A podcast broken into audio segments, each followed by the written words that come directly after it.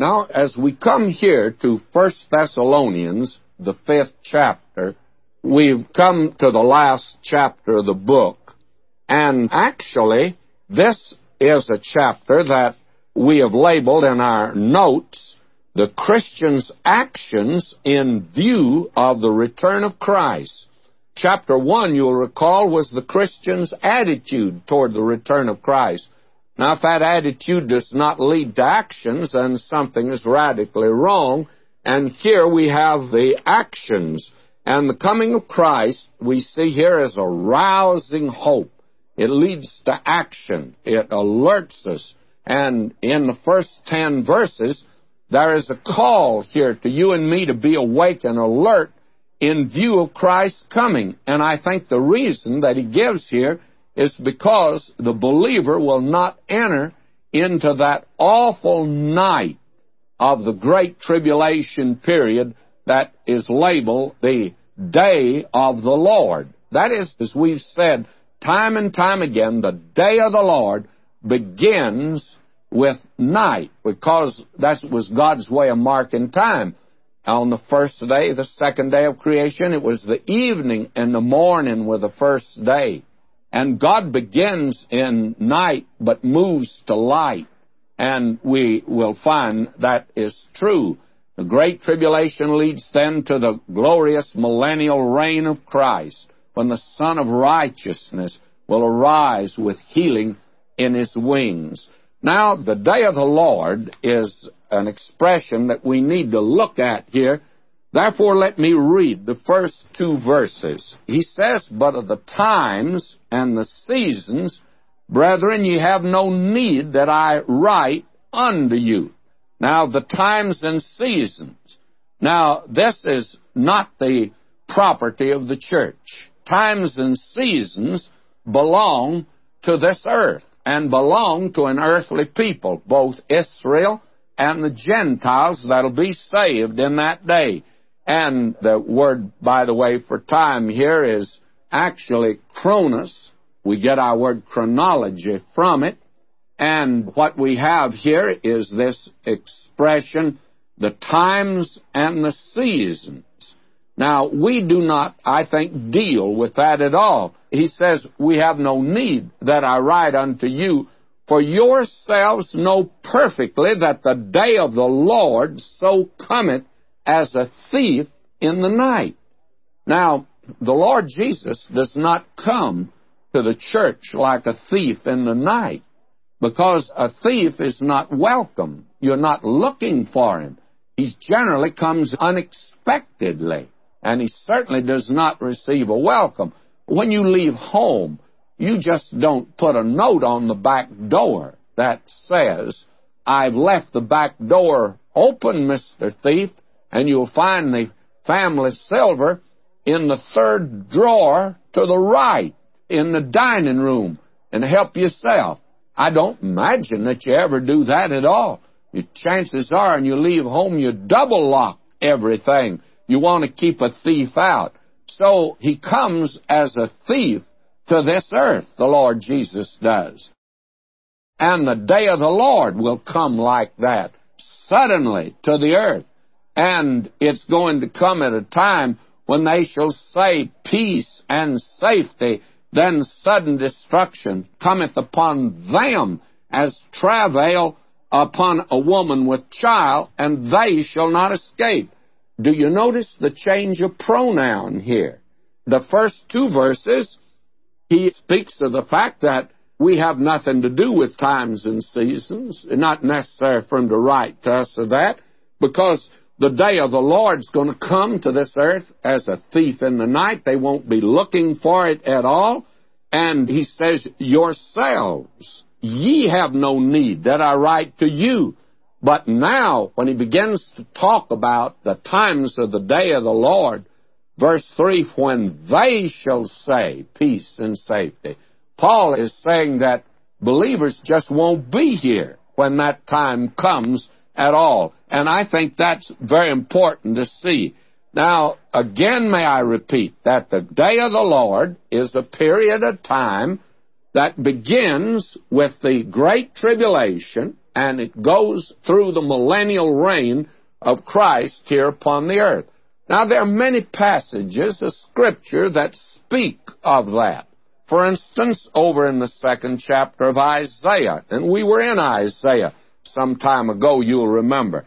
God says, verse 12 of chapter 2, "For the day of the Lord of hosts shall be upon everyone that's proud and lofty, and upon everyone that's lifted up, and shall be brought low." And he moves down through that section that there'll be a judgment on society and government, and upon the military, upon commerce and art, and pomp and pride and religion. All of that, you see. And if you turn over a few pages in Isaiah, and you'll recall when we were studying that some time ago, that we looked at this in Isaiah 13, verse 9. "Behold, the day of the Lord cometh, cruel both with wrath and fierce anger, to lay the land desolate, and he shall destroy the sinners thereof out of it. For the stars of heaven and the constellations thereof shall not give their light." And he goes on to speak of the frightful things that shall come. And in the prophecy of Joel, which we have not yet come to, we are told in chapter 1, verse 15, "Alas for that day, for the day of the Lord is at hand, and as a destruction from the Almighty shall it come." And he speaks of it as a day of darkness and gloominess, a day of clouds and thick darkness. Now, that's the picture of it in the Old Testament. Now, the day of the Lord begins with the Great Tribulation, and it goes through the millennial reign. And that is a theme in the Old Testament. Now, what we had in chapter 4, the coming of Christ to take the church out of the world, friends, that's not even mentioned in the Old Testament. It's there by type, of course. You see it in the type of Enoch and Elijah. And you see other types, but it's not taught in the Old Testament that the Lord Jesus was going to take a company of people out of this earth to be with himself. What a glorious, wonderful truth that is. And that is the truth that was revealed first in the upper room when the Lord Jesus said, "I go to prepare a place for you. And if I go and prepare a place for you, I'll come again and receive you unto myself." Now, as far as I know, that's the first time it's mentioned in the Bible. And now Paul develops it in the 4th chapter, as we've seen the last 2 times. But now he's talking about something that is the theme of the Old Testament, and it was well known in the Old Testament. Now he moves on from that, and he says that it'll be a time that's going to be a big surprise to the world. They sure are not going to expect it. They are not looking for it at all. And he goes on to say here, "When they shall say peace and safety, then sudden destruction cometh upon them." Now, I believe the big lie that we'll see in 2nd Thessalonians, and the Lord Jesus warned of that, "Take heed that no man deceive you," because of the fact that the world will think they're entering the millennium, a great era of peace, and actually they're entering the Great Tribulation period. It's going to come upon them suddenly, like a thief in the night.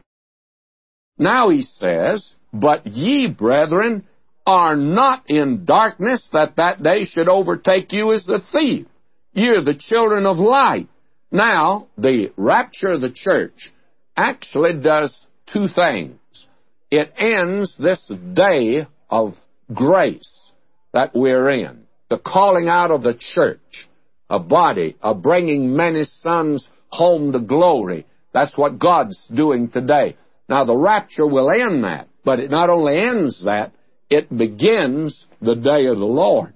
The Great Tribulation will get underway when the church leaves the earth. Now, what is the relationship then has the coming of Christ for his church to the day of the Lord? Well, he goes on to say, the times and seasons I don't need, he says, to talk to you about. You know perfectly, he says, the day of the Lord cometh as a thief. It's taught back in the Old Testament. You know about that. Now, it's coming suddenly, and they think that it's going to be a time of peace, but it's going to be the greatest war the world's ever seen. Now, it's a day of wrath. My, the different ways that it is described. Now, the question is still, how does the coming of Christ for His church, how does that relate to the day of the Lord, which precedes the second coming of Christ? How is that related? The point, I think, is just simply this, that at the translation of the church, the end of the day of grace has come, and now we begin the day of the Lord. And in other words, the one event does two things. It closes one day, it opens another. And that day opens in darkness as the day begins. But we're not in darkness, he says. Now, why are we not in darkness? And the day won't overtake us as a thief. Why? We won't be here, friends. We went out, as we found in the last chapter. The Lord Himself shall descend from heaven and take His church out of the world. Now, He says, you're children of the light. You don't belong to that dispensation that's coming. You belong to the dispensation of grace that we're in today. And friends, until you learn to make these distinctions in Scripture, you're going to be hopelessly confused. And very candidly, I know of no one so hopelessly confused as some theologians in seminaries today. I've talked to them. One man said he just gave up on prophecy, had nothing to do with it. Why? Well, because he's not willing really to study. And what we have here, when the day of the Lord comes, we're going to be with the Lord. We're not in darkness, he says. Makes that clear. That day should overtake you as a thief, because He's not coming as a thief to the church. We're looking for that blessed hope and the glorious appearing of our great God and Savior. Now, he says, therefore, let us not sleep as do others. You see, the blessed hope, that is, the rapture of the church could take place at any time. In view of that, we ought not to be sleeping Christians. I heard a song leader down in Georgia, and in his very quaint way, he uttered a great many wise things, and I wish all song leaders could do that instead of some of them make such asinine statements that are as unbiblical as anything can be. But this boy was right on target. He said, friends, we're going to sing Standing on the Promises. Now, he says there are a lot of folk today that are singing Standing on the Promises, and they're sitting on the premises. Well, and some of them actually are sleeping pillars in the church. Now, what Paul is saying here, in view of the fact that the Lord Jesus is going to take His church out of the world, we won't be here, and the world's going to, those that are not saved are going to enter this awful period. He says, therefore, let us not sleep as do others, but let us watch and be sober. And this business of being sober here, friends, has several meanings. It means not only sober in the sense that you're not using an alcoholic stimulant, but you know, a lot of people get drunk on power, on the making of money, on the pleasures of this world. There are a lot of things that you can get drunk on today and get carried away. You know, there are a lot of people get high today on many things. Now, he says to the child of God, let us be sober and let us watch. Why? Because of these tremendous events that are going to take place in the future. And friends, we may be close to them. I don't know. I think we are, but I don't know that. I believe it with all my heart, and in my judgment, I think the coming of Christ draweth nigh. And I know I can say with Scripture, our redemption is nearer than when we first believed. Now, we're not to sleep as others do the rest that are around us. Let's watch and be sober. For they that sleep, sleep in the night, and they that be drunken are drunken in the night. Now, the whole thought here, the children of light just can't engage in this type of thing. They're to live for God today. Now he says, but let us who are of the day be sober. And again, he mentions that word sober. And that's a Very good word. Let's understand here that we have a duty. Now he's going to mention something that he mentions later on in Ephesians, and we've already looked at that. He says here, putting on the breastplate of faith and love, and for a helmet, the hope of salvation. Now, this speaks of soldier service, as you can see. Here is a call to soldier's duty. What are we to do? Put on the breastplate of faith and love. That covers your heart, and your vital parts of your body, the breastplate does. And then the helmet, the hope of salvation. And this is the day when everybody, all men, go bareheaded, and women don't wear hats very much today. Every Christian ought to have on a helmet, and that's the hope of salvation. And we have these three words here again. This is the third time they've appeared in this epistle. A labor of love, and the work of faith, and the patience of hope. Here we have it again. Faith, saving faith, and saving faith produces works. As Calvin put it, faith alone saves, but the faith that saves is not alone. What a picture we have here. And love, love is for the present. Faith looks back to the past, love for the present, and that is the relationship the believer should have in those round about him, and the hope of salvation, and that is the blessed hope. That's what he says that the believer's looking for. We're not looking for the day of the Lord. We're not looking for the great tribulation period. I don't see how you could rejoice in that in any way whatsoever. We're looking for a blessed hope, and that is the consummation of our salvation. John says, "Beloved, it doth not yet appear what we shall be, but when he shall appear, we shall be like him." Now, God's not through with me, so don't you be impatient with me. And the little lady down in Mississippi, I guess maybe this West Texas, years ago, in a testimony meeting, she got up and said, most Christians ought to have written on their back, this is not the best that the grace of God can do. And I always felt that I ought to have that on my back. He's not through with me, and don't you be impatient with me. And by the way, I won't be impatient with you, I hope, because I don't think he's through with you either. And today, there is the hope of salvation. That is, that he will consummate what he's begun with us. He that hath begun a good work in you will perform it until the day of salvation. Now, for God hath not appointed us to wrath. Now, that ought to be clear today even to an alma analyst. But for some reason, they missed the point. God hasn't appointed us to the day of wrath, to the great tribulation. Church is not going through it. It's a time of judgment.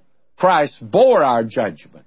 Somebody says, you think you're good enough to go out. No, I'm not even good enough to be saved. But he did it by grace.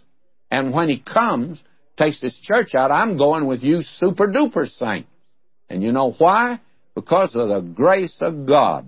He hasn't appointed us to wrath, but to obtain salvation by our Lord Jesus Christ. Deliverance from wrath, and that's what the great tribulation, who died for us, this is verse 10, who died for us, that whether we wake or sleep, we shall live together with him. Now, whether you die or whether you live, and at his coming. After all, most of the churches has already gone through the doorway of death, and what a parade that's going to be someday, beginning with Stephen and the apostles, and then the martyrs, and then down through the ages. And you and I, if we're alive, we'll bring up the rear. That's all we're going to do. But thank God we're going to be there by the grace of God. Now, what does this do for you? Wherefore, comfort yourselves together. This is a marvelous, wonderful thing. Now, we're going to begin here with verse 11, a series of commandments for believers. I have listed 22 of them here. And you talk about the 10 commandments. What about the 22 commandments? And here are commandments for believers. And this, I think, will answer the question of whether today when we say you're saved by the grace of God, faith in Christ apart from works, that this ought to answer the question for you, that up to the time you're saved, God has you shut up to a cross. God has the world shut up to the cross, and He's not asking anything of the world except this. Here's His question. What will you do with my Son who died for you? Now, after you've answered that question, and if you answered it in the affirmative and accepted Him as your Savior, now He's going to talk to you about your life. He's going to develop you, and you should grow in grace in the knowledge of Him. And we ought to be a better Christian this year than we were last year. Now, the child of God is not under the Ten Commandments as a way of life. He's way above it. He's to live on a much higher plane, and here are some of these commandments. And they're very practical. Here is where the rubber meets the road, right here. Now, it's a wonderful, glorious thing to keep looking up for the coming of Christ. But it's also very important that we keep walking down here on the sidewalks, not of New York, but on the sidewalks of your town and mine, in the home and in the factory, in the office, in the schoolroom, wherever we are called to walk. Here are the things that He tells us that the Lord Jesus said, if you love me, keep my commandments. And there are many Christians who haven't even listened to them yet. And here they are. He gives them out actually like military orders are given. They're brief and they're terse, and they're barked out like a second lieutenant had given to it. And this military terminology here that we are to put on the breastplate of faith and the helmet of the hope of salvation. And now, beginning here in verse 11, He gives the first one. And they come here, it seems to me, in sort of bunches. That is, certain ones are related. We'll call attention to that. Now, in verse 11, we're to encourage one another. Wherefore, comfort yourselves together. That's commandment number 1. And that means that we're to encourage one another in the faith. And then, 2, and edify one another, even as also ye do. Now, they were doing this in Thessalonica. Edify means to build up one another. You and I should be a team working together. We should be giving out the Word of God. And then he goes on to say, and we beseech you, brethren, to know them which labor among you and are over you in the Lord and admonish you. And that's the third commandment. And then the fourth is verse 13, and to esteem them very highly in love for their work's sake. And 5, and be at peace among yourselves. Now, these 3 commandments right here seem to me to belong together. Understand those who teach the Word. And it means that we should recognize them. Now, actually, Paul is speaking into the local situation in Thessalonica. Now, you'll recall he'd been there only just a month, less than a month, of course. And he had taught them, and the church began, we would say, from scratch. There wasn't a believer there till Paul arrived, did missionary work. So they've all been saved about the same time. Now, among those, there would be certain ones that would have the gift of teaching. And each believer is given a gift. I think the moment you're saved, those of you that have been with us through 1 Corinthians already know this, that every believer is given a gift. And you're to exercise it in the body of believers, to build up the body of believers. Now, there was some there that had the gift of teaching and of preaching and helping them. And I have a notion that the attitude could be like this.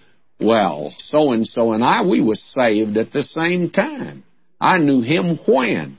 Where did he get the idea that he can teach me? I was saved same time as he was. We should recognize in the church that certain men and women have certain gifts, and we should respect them. We should look to them. And he says here, to know them which labor among you and are over you in the Lord and admonish you. The problem today is that the average teacher in the church They pay no attention to it. And we've got a great many people say, oh, we believe the Bible's the Word of God. Oh, we believe every word of it. Well, why don't they obey it? Why don't they listen when it's being taught? They don't.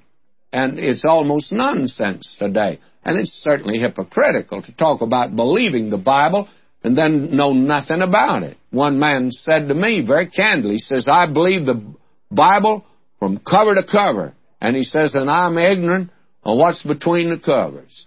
Well, he sure was. And the interesting thing is, that's almost an untenable position to hold. I think if you knew what was between the covers, you would believe it. But don't say you believe it and then be ignorant of it, because you betray immediately a hypocritical position. If you say you believe this is the Word of God, then this is the thing you should listen to. Therefore, those that are preaching and teaching the Word of God should be listened to. Now he says, the fourth commandment, verse 13, and to esteem them very highly in love for their work's sake. I have always appreciated people today who love the Word of God, because I've always found that they become your friends. And I was telling somebody just the other day, one of the things I have so appreciated about this radio ministry are the number of friends that God has raised up to me across this country. Many of them have written and say their home is open to me. Well, I can't accept the invitations. I couldn't get around to all of them. And many of them say, you know, that when I'm in their town, they just do so many things for you. And they reveal a love. And my friend, when they reveal that love to me, because I'm hard to love, it reveals that they honor the Word of God, because they do believe I teach the Word of God, at least I try to. And then the fifth thing, and be at peace among yourselves. Now, all this comes together in one package. You can't have everybody running the church, and you can't have everybody running any kind of an organization that's Christian. You just have to have certain ones that are doing it. And I think the great problem in many churches today is that it's the case of the old cliché, the old bromide. Too many cooks spoil the broth. You just need one to be the leader, and he is the one that should be followed. And when you have that, you have peace. But when everybody's trying to play his own little tune, you have anything but harmony and peace. So all of this goes together, you see. Now, verse 14, we have the sixth commandment here. Now we exhort you, brethren, warn them that are unruly. Now, you see, this would normally follow here. Warn the unruly. And the idea is those that are out of step. Now, there's some people that actually, they really get out of step. My feeling is they're loners. They don't work with the church. They do their own little thing, and they do not support the work of God. Warn them that are unruly, and comfort the feeble-minded. Now, what does he mean by comfort the feeble-minded? Well, what he means is the faint-hearted. He's not talking about those with mental problems. Comfort the faint-hearted. Help them to get in step. There are many people that are fearful to move out for God, and they need encouraging. There's many a saint today that needs somebody to put his arm around him and say to him, brother, you're going to make it. I'm for you. I'm praying for you. How wonderful it is. That is the most wonderful thing. I was introduced in San Diego by a pastor down there, and he says that this man has probably been prayed for more than any other man in the United States. Well, I don't know whether that's true or not, but literally it's now thousands of letters have come to us saying, we prayed for you when you had the cancer spots on your lungs, and we still pray for you, and I certainly need it. May I say to you that we need that, the faint-hearted. Sometimes it's discouraging for all of us. Comfort the faint-hearted and support the weak. Now, there are those that are weak in the faith, and they cannot get in step. They're little babies. They wouldn't be able to march in step. And therefore, help them. Lift them up. It's like the story that we told about the little girl carrying this big, heavy baby. And somebody says, little girl, isn't that baby too heavy for you? And she said, no, he's my brother. Makes a lot of difference, you see. Support the weak. Be patient toward all men. And that means don't lose your temper.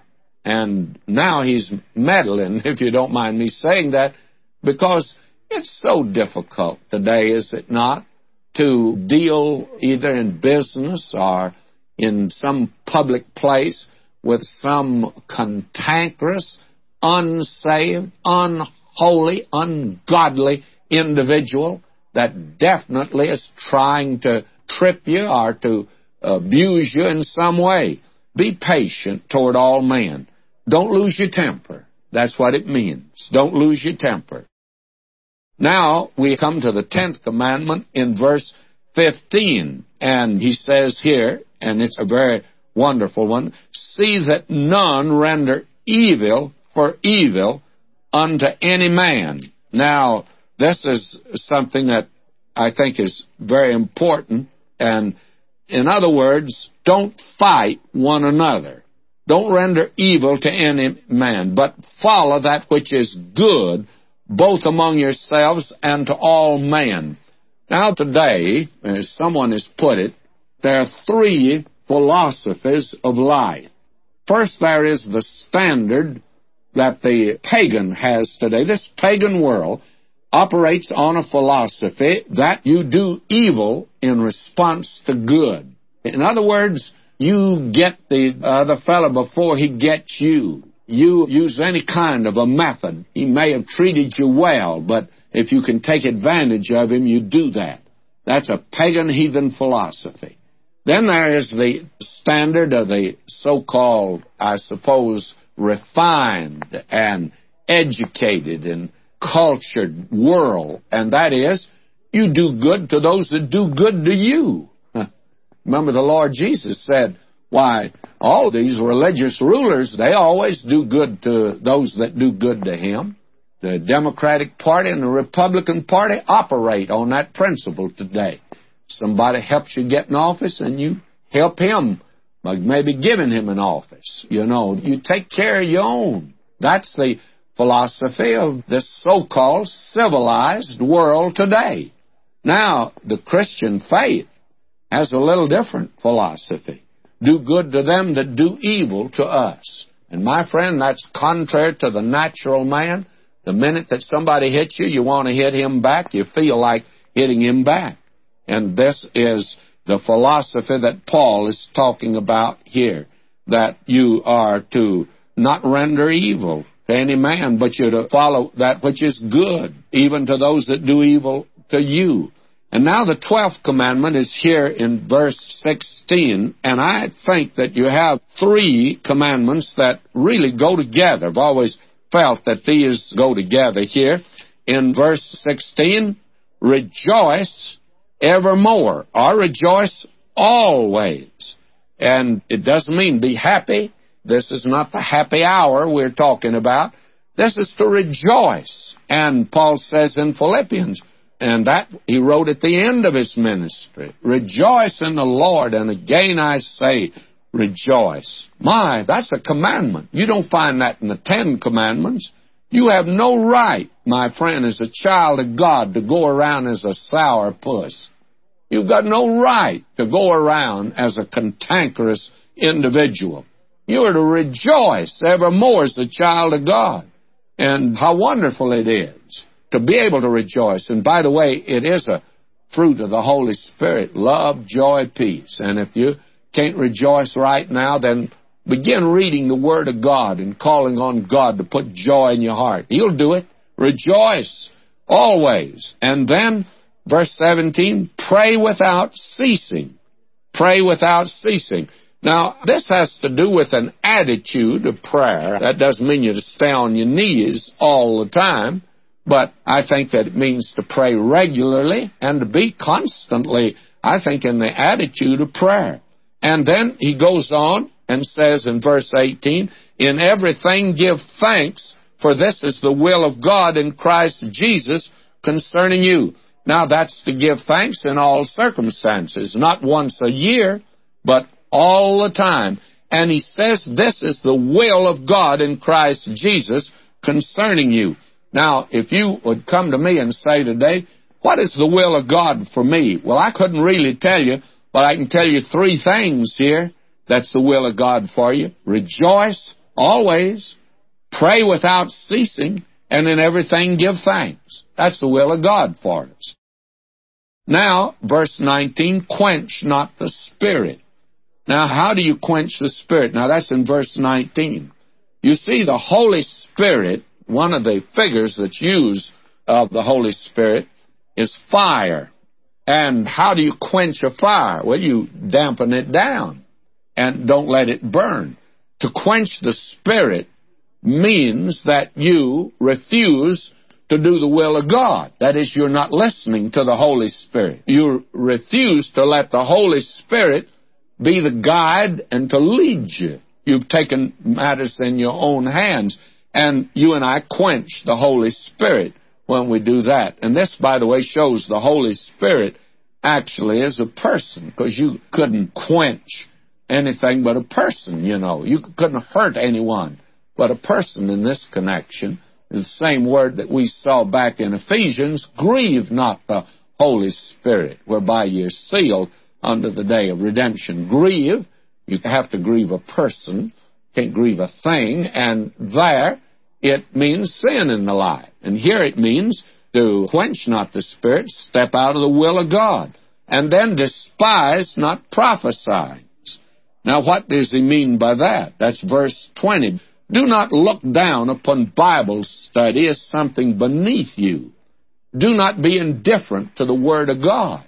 We got a lot of folk in Christian service that are ignorant of the Bible, and they look down on Bible study. And I hear this every now and then. It generally comes from some ignoramus, and he makes this statement. He says, now you can just spend all your time going to Bible study and you don't do anything. What you need to do is to get out and get busy.